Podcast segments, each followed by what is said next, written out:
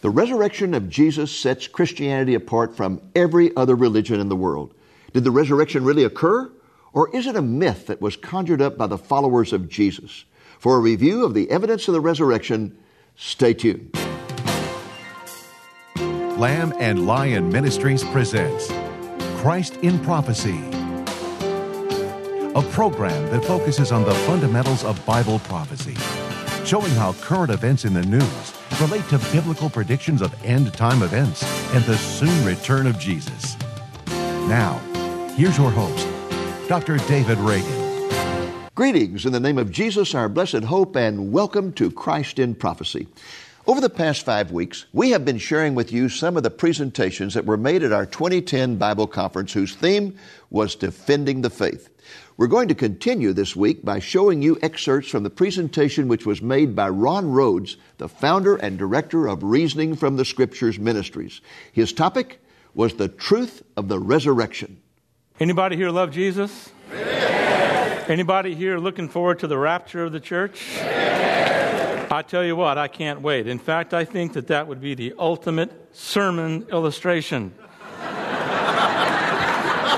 Right in the middle of my message on the resurrection, pow, we're with the Lord. I tell you what, Lord Jesus, Maranatha, come soon. Not long ago, I read an article about an Indiana cemetery that had a tombstone over 100 years old. On it were the following words Pause, stranger, when you pass me by. As you are now, so once was I. As I am now, so you will be. So prepare for death and follow me. All right, this guy had a sense of humor.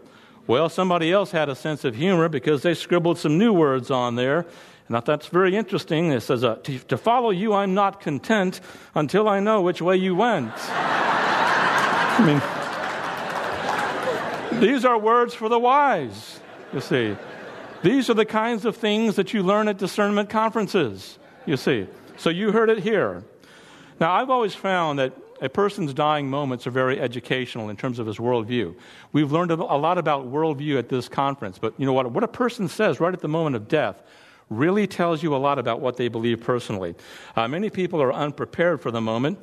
Uh, General John Sedgwick was on the front lines with his army, and he said, Don't worry, boys, they couldn't hit an elephant at this dist.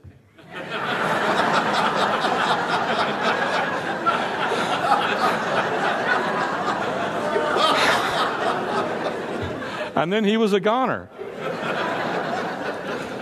Some people show a sense of humor. Spike Milligan said, I told you I was ill. Ethan Allen, an American Revolutionary general, said, Waiting, are they? Waiting, are they? Well, let them wait.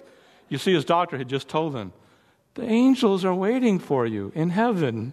And he didn't want to rush. You know, he's trying to hang on till the last minute. Uh, some unbelievers are full of despair, and this is the sad part. I remember Louis B. Mayer, who's a big film producer in Hollywood, said, Nothing matters. Nothing matters. You know, this was not someone who believed in the resurrection. Voltaire, back in the 16 and 1700s, said, I wish I had never been born. He implored his doctor, I will give you half of what I am worth if you will give me six more months of life. Some unbelievers are simply unsure of what lies beyond the grave. For example, philosopher Thomas Hobbes says, I am about to take my last voyage, a great leap in the dark. How different it is for you and me. We know where we're going. Amen? We know that the resurrection awaits us, but this guy had no idea what the resurrection was about. Uh, French philosopher Francois Rabelais said, I am going to the great perhaps. the great perhaps. I mean, how would you like that belief system? Some unbelievers are oblivious to their mortal danger. In fact, uh, Charles Darwin said, I am not the least afraid to die. Now, my friends, I need to tell you that stories of a deathbed conversion are untrue. I have looked into this very thoroughly, and he died an unbeliever. You see, and so this guy had no idea what was coming. Saddam Hussein, who was executed by hanging, right before he died, he said, There is no God but Allah, and Muhammad is God's messenger. My friends, the moment that his spirit departed the body, what a rude awakening he suddenly realized that Muhammad was a false prophet, that Allah was a false God, that Jesus Christ is the King of kings and the Lord of lords, who was resurrected from the dead and who has ascended into heaven and sits at the right hand of God the Father and reigns supreme over things on heaven and earth. Amen. What a rude awakening indeed. How different it is for those of us who love Jesus. We don't fear death. I think about John Wesley, who said, The best of all, God is with us. Now, Wesley was looking forward to the resurrection. He knew that he was going to be with God and he was going to have a brand new body. His mama, Susanna Wesley, had earlier said, Children, when I am gone, sing a song of praise to God. Boy, that's a different tone altogether, isn't it? Joseph Addison, a writer who lived in the 1700s, said, See in what peace a Christian can die. Uh, lady Glenorchy said, and she's a lady, by the way, that was very wealthy, and she gave out a lot of money to missionaries. She said, If this is dying, it is the pleasantest thing imaginable. What a difference that, uh, that is in terms of her future belief. Uh, missionary David Brainerd said, I am going into eternity, and it is sweet of me to think of eternity. You are watching Christ in Prophecy. Now, the reason why it's relevant to you and me is that according to the most recent polls, there is a 100% death rate. In fact, worldwide, three people die every second, 180 people die every minute, and 11,000 people die every hour, which means that by the time I finish this evening, about 11,000 people will have died on this planet. By this time tomorrow, about 250,000 people will be dead. Now, look at it from God's perspective. You know, right now, we're just down in this tiny bubble in this room. We're not aware of all that going on out there. But from God's perspective, He's looking down on this little tiny planet, and souls are literally flying out of bodies. You see, death is everywhere. That's why we take this seriously. And woe unto those who go into eternity without having taken it seriously. Now, I need to tell you that today the resurrection is a theological battleground. Uh, I'm not going to spend a lot of time here, but I do want to uh, sort of make you aware of what's going on. And in fact, Eric alluded to this. The Jesus Seminar says the resurrection is pure fiction and wishful thinking, and that the body of Jesus was just torn apart and eaten by dogs, according to John Crossan. Well, let me tell you, John Crossan is going to be torn apart at the great white throne judgment. It's not a good place to be. Not a good place to be. Uh, liberal Christianity denies not just that the Bible is the Word of God and denies all miracles, but of course denies the resurrection. Uh, one guy by the name of Rudolf Bultmann said, What of the resurrection? Uh, is it not a mythical event, pure and simple? Obviously, it is not an event of past history. And then we read both the legend of the empty tomb and the appearances insist on the physical reality of the risen Lord, but these are most certainly later embellishments. In other words, the disciples made it up and stuck it in the Bible. They lied. They were dishonest. These guys who were brought up in the Ten Commandments and were trained not to bear false witness and to not tell a lie, these guys lied and stuck this stuff in the New Testament. So it's not really true. See, that's what liberal Christianity teaches. Now, you may not have heard of the Unitarian Universalists, but their influence is massive. If you've ever heard of the truth, the idea that truth is relative, these guys are one of the main promoters of it. They teach that science proves that dead men stay dead, that miracles are impossible, and that resurrection is simply a symbol of new life emerging from suffering. So, you know, when you look about Jesus suffering on the cross and then dying, that's just symbolic. And his rising from the dead, well, that's just symbolic of modern times when something good happens out of something bad. That's all the resurrection is. Islam says that Jesus was not crucified, that Judas was crucified in his place, and Allah stuck the face of Jesus onto Judas. So they thought they were crucifying Jesus. Jesus was actually caught up to Allah. And one day, Jesus is going to come again and lead all people to submission to Allah. But one thing is certain, they say Jesus did not resurrect from the dead. Well, what about the Jehovah's Witnesses? I've written many books about Jehovah's Witnesses. Did you know they've written about me too? One of their books that came out, almost one third of the book deals with yours truly. You want to know why? Because thousands upon thousands of Jehovah's Witnesses had become Christians as a result of my books on the Jehovah's Witnesses. So they're attacking me. And by the way, glory goes to God on that. You see, we're just witnesses. God is the one who does the converting. You see, so those, those, those conversions are God's glory. Uh, but they believe that Jesus was raised to life as an invisible spirit, an angel creature. He did not take up again that body in which uh, he had been killed as a human sacrifice to God. They say Jesus appeared to his disciples on different occasions in various fleshly bodies, uh, just as angels appeared to men of ancient times. And by the way, this is Jehovah's Witness art, authentic Jehovah's Witness art. You're seeing it here at this discernment conference. Uh, what about the Baha'i faith? The Baha'is teach that Jesus was just a manifestation of God. There was no physical resurrection from the dead. It just happened in the minds of the disciples. In fact, let me just read you what they say. The disciples were troubled and agitated after the martyrdom of Christ. The cause of Christ was like a lifeless body. And when after three days the disciples became assured and steadfast, his religion found life, and his teachings and his admonitions became evident and visible. What a bunch of baloney. You know, this is the idea that the faith or the, the belief system of the Christians was kind of like a lifeless body, but then, well, they became renewed in their faith, even though that body was still in the grave rotting, you see. That's crazy. How can you have faith without a resurrected Jesus? Unless there's a Jesus who was sovereign over death, how can you really have faith? You see, so that's why I say it's baloney. Now, I don't usually like to use cartoons in my messages, but I liked this message here. Do you see the big mistake this soldier made? yes, he pulled the pin out of the grenade, and with fervor, he threw the pin. Well, you know what? These guys that I've just told you about, with fervor, they argue for their positions. But they've made a big mistake. Only they've made a worse mistake. See, this guy's going to lose his physical life, but these guys that I just spoke to you about, they're going to lose eternal life. And that's much worse. Let me tell you, if you believe in a Jesus Christ that's a counterfeit Jesus who preaches a counterfeit gospel, you have got yourself a counterfeit salvation, and there are no exceptions to that rule. You see, that's a big, big mistake. Now, can you understand why Satan's attacking this doctrine? He wants to keep people out of the kingdom of God. And I thank God for men like David Reagan and Lamb and Lion Ministries that are standing for truth against this demonic attack and assault against the church on the front lines of apologetics. And Dave, may you continue. May you continue, brother. You are watching Christ in Prophecy.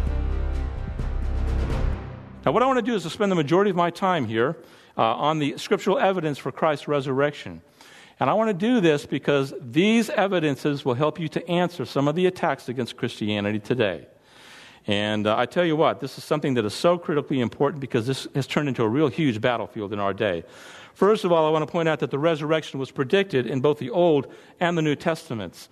For example, God says to the Son, according to Psalm 2, You are my Son. Today I have begotten you from the dead.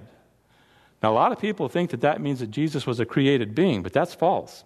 The New Testament tells us what is meant by that verse. In fact, in Acts 13 33, we are told that the Father was speaking of the resurrection of the Son from the dead. That's what the Father meant when he said, You are my Son, today I have begotten you from the dead. Uh, Matthew 12 40 in the New Testament, Jesus is talking to some Jews and he says, As Jonah was three days and three nights in the belly of the great fish, so will the Son of Man be three days and three nights in the heart of the earth. So, um, you know, Jesus was crucified Friday evening, was dead all day Saturday, and then rose Sunday morning.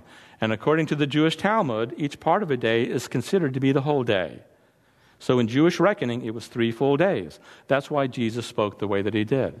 And so we find predictions both in the Old and the New Testaments. And by the way, we've got many, many dozens of predictions. If I gave you all of them, I would be keeping you past your time. And my wife, Carrie, told me, Ron, get them out on time. So I'm not going to, uh, stretch this out, but I do want to say that, like all other prophecies in the Bible, these prophecies were literally fulfilled when Jesus was raised three days after his death. And the resurrection was physical, bodily, and well attested by many witnesses.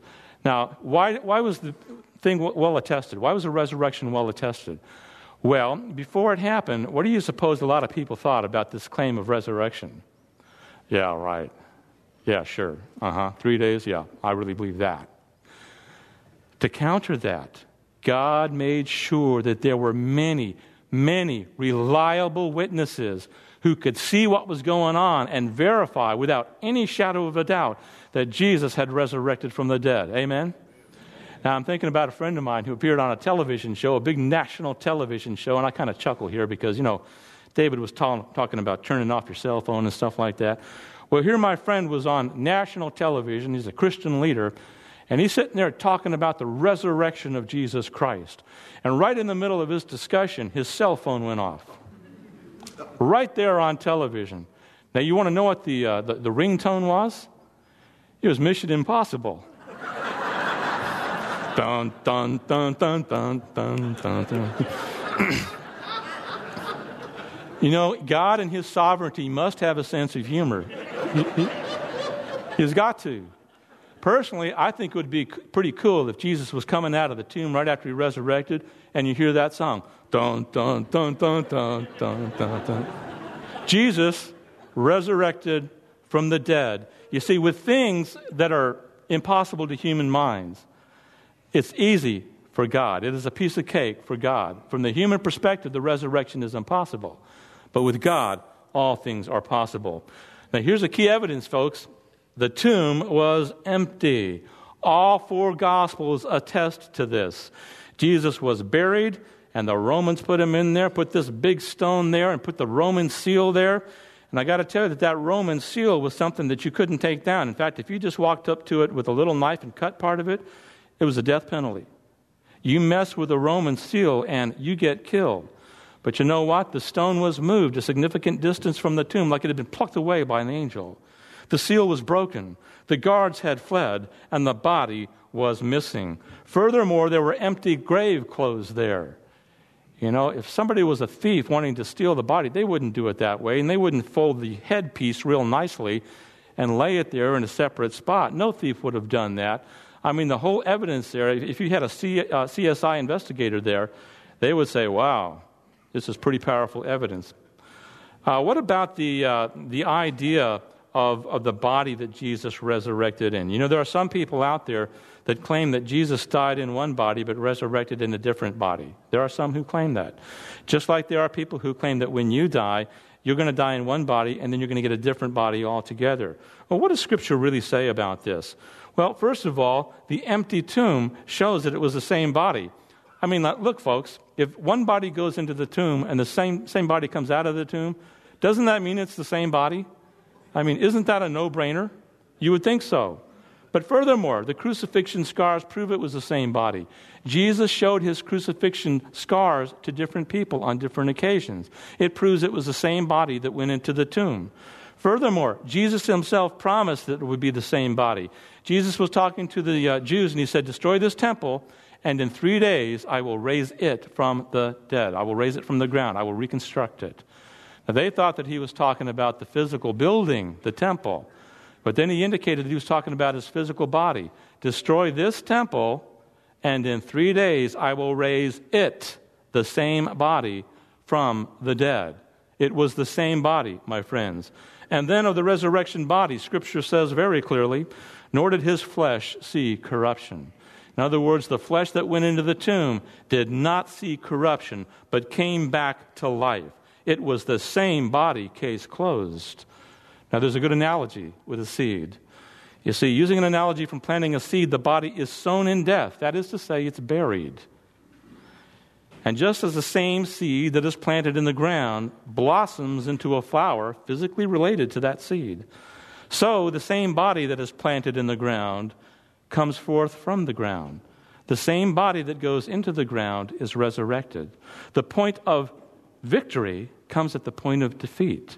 It was the body that died, it is that same body that is resurrected from the dead. Get it? When I say get it, you got to say got it. Get it? All right. Uh, I want you to also notice that this is a physical resurrection. You know, the Jehovah's Witnesses teach that this was just a spiritual resurrection body. Uh, I got to tell you that there's some evangelical theologians who have claimed the same. There have been some evangelical theologians at seminaries who have written books claiming that Jesus' body was a spirit resurrection. You see, and this is unbiblical. It was a physical resurrection. For example, uh, Jesus appeared to the disciples and said, Behold my hands and my feet. See that it is I myself. Handle me and see, for a spirit does not have flesh and bones as you see that I have. Now, I don't know how you can get much more clear than that. That is a physical body. Furthermore, Jesus ate physical food four times after the resurrection. And he did this as a proof that he had a real physical body. By the way, you know what that indicates? That indicates that when you and I get resurrected from the dead, we can still eat. yeah. And apparently not gain weight. So, yeah. I'm looking forward to that good heavenly cooking. I'll tell you that. Furthermore, the resurrection was said to be in the flesh. He was raised in the flesh. That's a physical body in the flesh. It even retained the crucifixion scars.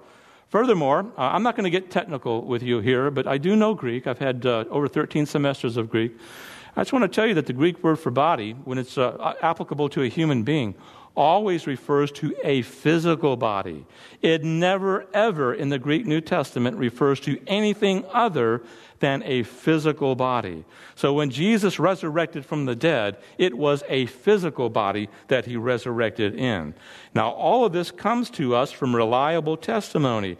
Now, I wish I had two hours to spend on this alone. Because you see, the, the, what we have documented in Scripture is only as good as the witnesses. And that's why I would like to spend a lot of time. But let me just give you a quick summary, if I could. For 40 days, he appeared to reliable witnesses on 12 different occasions.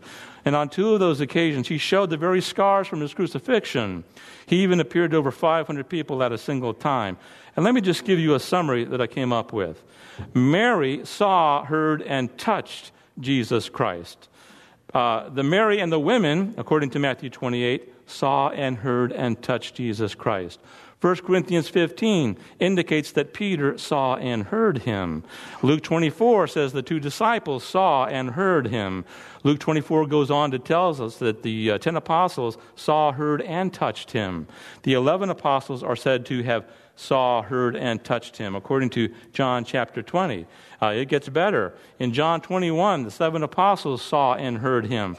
All the apostles, according to Matthew 28, saw and heard him. 500 brethren at the same time saw and heard him. James, according to 1 Corinthians 15, you know the half brother of Jesus, saw and heard him. All the apostles, Acts 1, saw and heard him and even ate with him. And then in Acts 9, uh, Paul had a rude awakening uh, when he encountered the risen Christ and he saw and heard him. Now, this is just a brief uh, testimony here, a brief summary. The thing of it is, all these people that were appeared to were uh, typically schooled in Judaism, and they were taught, Thou shalt not bear false witness. They were taught, Thou shalt not lie. These were honest people. And all of these people combined constitute an incredible body of evidence and a body of witnesses. And in any court of law, if you had this number of witnesses come forward and give a testimony, I mean, it would be case closed. Nobody would argue with it. Now, here's a very significant fact. Now, when I use the word significant, let me tell you, it's significant. This is a very significant fact. Jesus appeared first to Mary Magdalene. Now, he appeared first to a woman. Why is that significant? It's significant because it's a highly significant indicator of the authenticity and the reliability of the resurrection account. The reason I say that is if the resurrection was fabricated by the disciples, nobody would make it up that way. Nobody would make it up that way. Uh, you see, the thing of it is, is that women were looked down upon among the Jews. In fact, they actually had a prayer back then that said, Lord God, I thank thee that I am not a, uh, I, say, I think it goes like this I'm not a Gentile, a woman, or a dog. You see, so women were looked down upon. Now, of course, when Jesus came on the scene, Jesus changed that, and Jesus stood against uh, the way that the Jews were treating women back then. But nevertheless, women were held in low regard. They didn't have any, uh, you know, uh, authority in terms of a court of law. Nobody would ever call a woman to a court of law because her testimony was considered worthless. That's the scenario that I want to paint for you as you understand the significance of Christ appearing first to Mary Magdalene. If somebody was making it up, they would never make it up this way. They would make it up by having Christ appear to Peter or one of the other disciples. Do you see what I'm saying? You get it? All right. the biblical text appears uh, t- says that the Lord appeared to Mary first because that's the way it actually happened. And then Mary went on to tell the disciples the glorious good news. So, this is the beginning point. I mean, the very fact that Christ appeared to Mary really indicates that what we read in the New Testament is a reliable testimony uh, and not fabricated. And don't miss this. When I say don't miss this, it means it's really important. Only the resurrection can explain the transformation of the disciples. Only the resurrection can explain the transformation of the disciples. Now, let me tell you, disciples came away from the crucifixion frightened and full of doubts. They were discouraged, they were depressed. Uh, the life had been just sucked out of them dry. They had no hope for the future. But following the resurrection of Jesus Christ from the dead, their lives were virtually transformed. That is to say, they suddenly braved opposition that they wouldn't before, cynicism and ridicule. They suffered hardship in prison and even death. Some of them were tortured to death, and some of their family members were tortured to death. My friends, what is it that caused them to become so fearless overnight? It was the resurrection of Jesus Christ from the dead. You are watching Christ in Prophecy. You have been watching excerpts from a presentation about the divinity of Jesus that was made at our 2010 Bible Conference. In just a moment, we'll tell you how you can get a copy of the full presentation together with five others that were made by additional speakers at the conference. I hope you have been blessed by the series of programs we have presented over the past five weeks concerning how to defend the fundamentals of the Christian faith. Remember, the Apostle Peter exhorted us to always be ready to make a defense to everyone who asks us to give an account of the hope that is within us. I urge you to check out our website at lamblion.com. You will find many resources there that will help you to defend the Christian faith. And now, as we conclude, I want to invite you to be back with us again next week. Until then, this is Dave Reagan speaking for Lamb and Lion Ministries saying, Look up, be watchful, for our redemption is drawing near. The presentation you have just viewed was made at the June 2010 Lamb and Lion Bible Conference and is included in an album entitled Defending the Faith. The album contains six sermons on three DVDs, and it can be yours for a gift of $25 or more plus shipping. Purchase this album if you want to learn how to defend your faith in the Christian worldview, the Bible, creation, Jesus' divinity, the virgin birth, and the resurrection. What will happen when you die? This monumental question is answered by Dr. David Reagan's book titled Eternity, Heaven or Hell. Many other questions concerning the afterlife are answered in this easy to understand book based upon the clear teachings of the Bible. Can you be certain of life after death? Will you face a judgment before God? Can salvation be lost? Order the book Eternity for a gift of $15 or more plus shipping, or get the book and the conference album for a gift of $35 or more plus shipping. That's a $5 savings. Just call the number you see on the screen and ask for the album, the Eternity book, or both. Call Monday through Friday, 8 to 5 Central Time, or order online at lamblion.com. Thank you for joining us on today's Christ in Prophecy, a presentation of Lamb and Lion Ministries, a non denominational ministry dedicated to teaching the fundamentals of biblical prophecy and proclaiming the soon return of Jesus.